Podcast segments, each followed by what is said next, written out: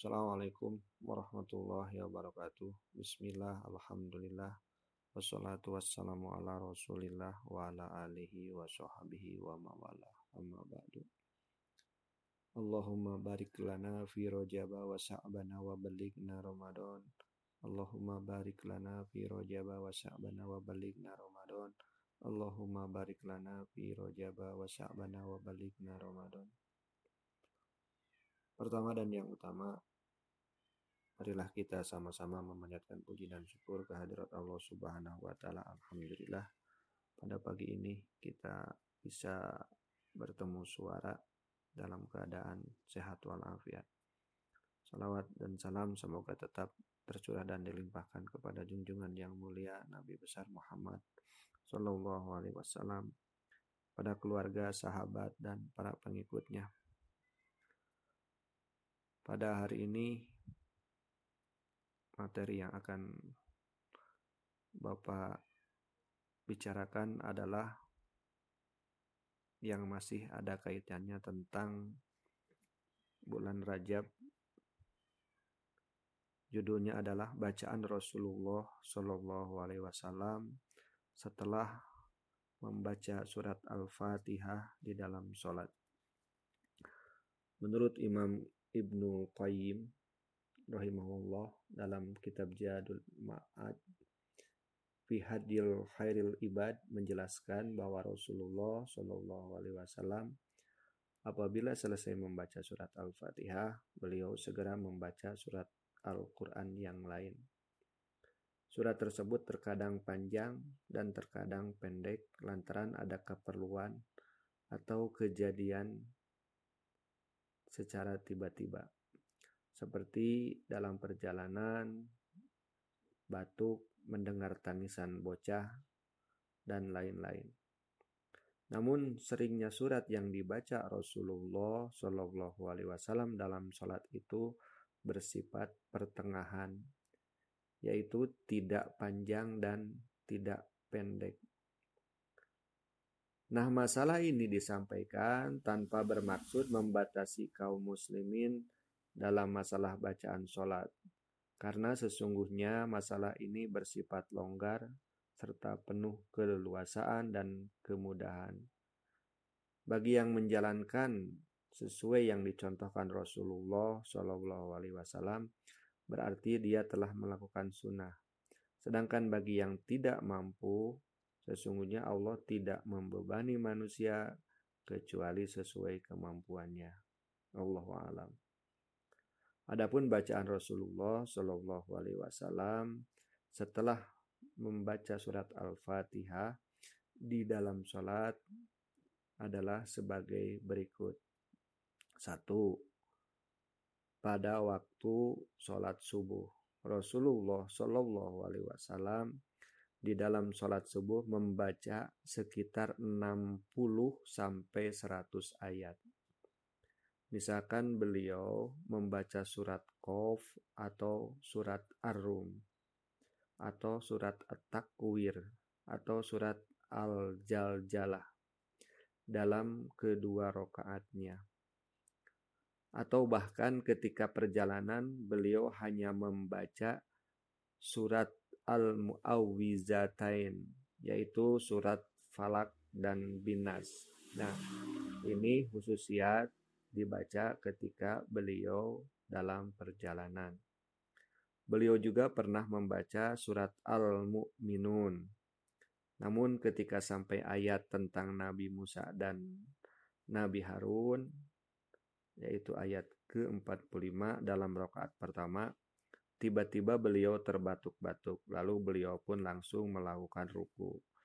Setelah itu, ketika sholat subuh hari Jumat, beliau membacakan surat As-Sajdah dan surat Al-Insan secara lengkap. Beliau memperpanjang bacaan di rokaat pertama sholat subuh karena biasanya Rasulullah Shallallahu Alaihi Wasallam memperpanjang bacaan di rokaat pertama sholat subuh ini melebihi bacaan di rokaat yang kedua. Bahkan terkadang beliau memperpanjang bacaan hingga beliau tidak lagi mendengar suara kaki orang yang berjalan. Semua sudah masuk barisan sholat. Beliau paling sering memperpanjang bacaan surat bacaan sholat subuh ini dibanding bacaan sholat-sholat yang lain. Yang kedua, sholat juhur. Rasulullah Shallallahu Alaihi Wasallam di dalam sholat juhur biasa memperpanjang bacaannya. Imam Muslim meriwayatkan bahwa Abu Sa'id Al-Hudri radhiyallahu anhu menggambarkan kadar waktu sholat juhur Nabi Shallallahu Alaihi Wasallam bahwa begitu sholat zuhur didirikan, kemudian seseorang pergi ke bakti, lalu memenuhi keperluannya. Kemudian mendatangi keluarganya, lalu berwudu. Ia mendapati Rasulullah Shallallahu Alaihi Wasallam masih di rakaat pertama.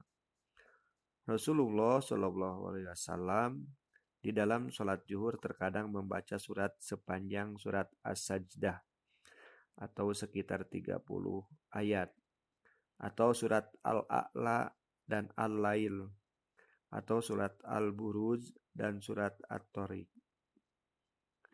Yang ketiga, sholat asar.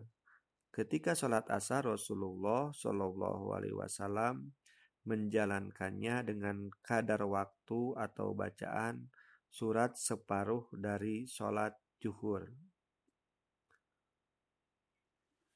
Yang keempat, sholat maghrib. Bimbingan Rasulullah Shallallahu Alaihi Wasallam dalam sholat maghrib tidak seperti yang biasa dilakukan di zaman sekarang, di mana sekali waktu beliau sholat maghrib dengan membaca surat Al-A'raf di kedua rokaatnya. Terkadang membaca surat At-Tur dan terkadang membaca surat Al-Mursalat. Abu Umar bin Abdul Bar mengatakan bahwa telah diriwayatkan dari Nabi Shallallahu Alaihi Wasallam bahwa dalam sholat maghrib beliau membaca surat Al-A'rab atau As-Sofat atau Hamim Ad-Duhon atau Al-A'la atau At-Tin atau Al-Mu'awwizatain atau al-mursalat atau membaca kisarul mufas kisarul mufassahal yaitu surat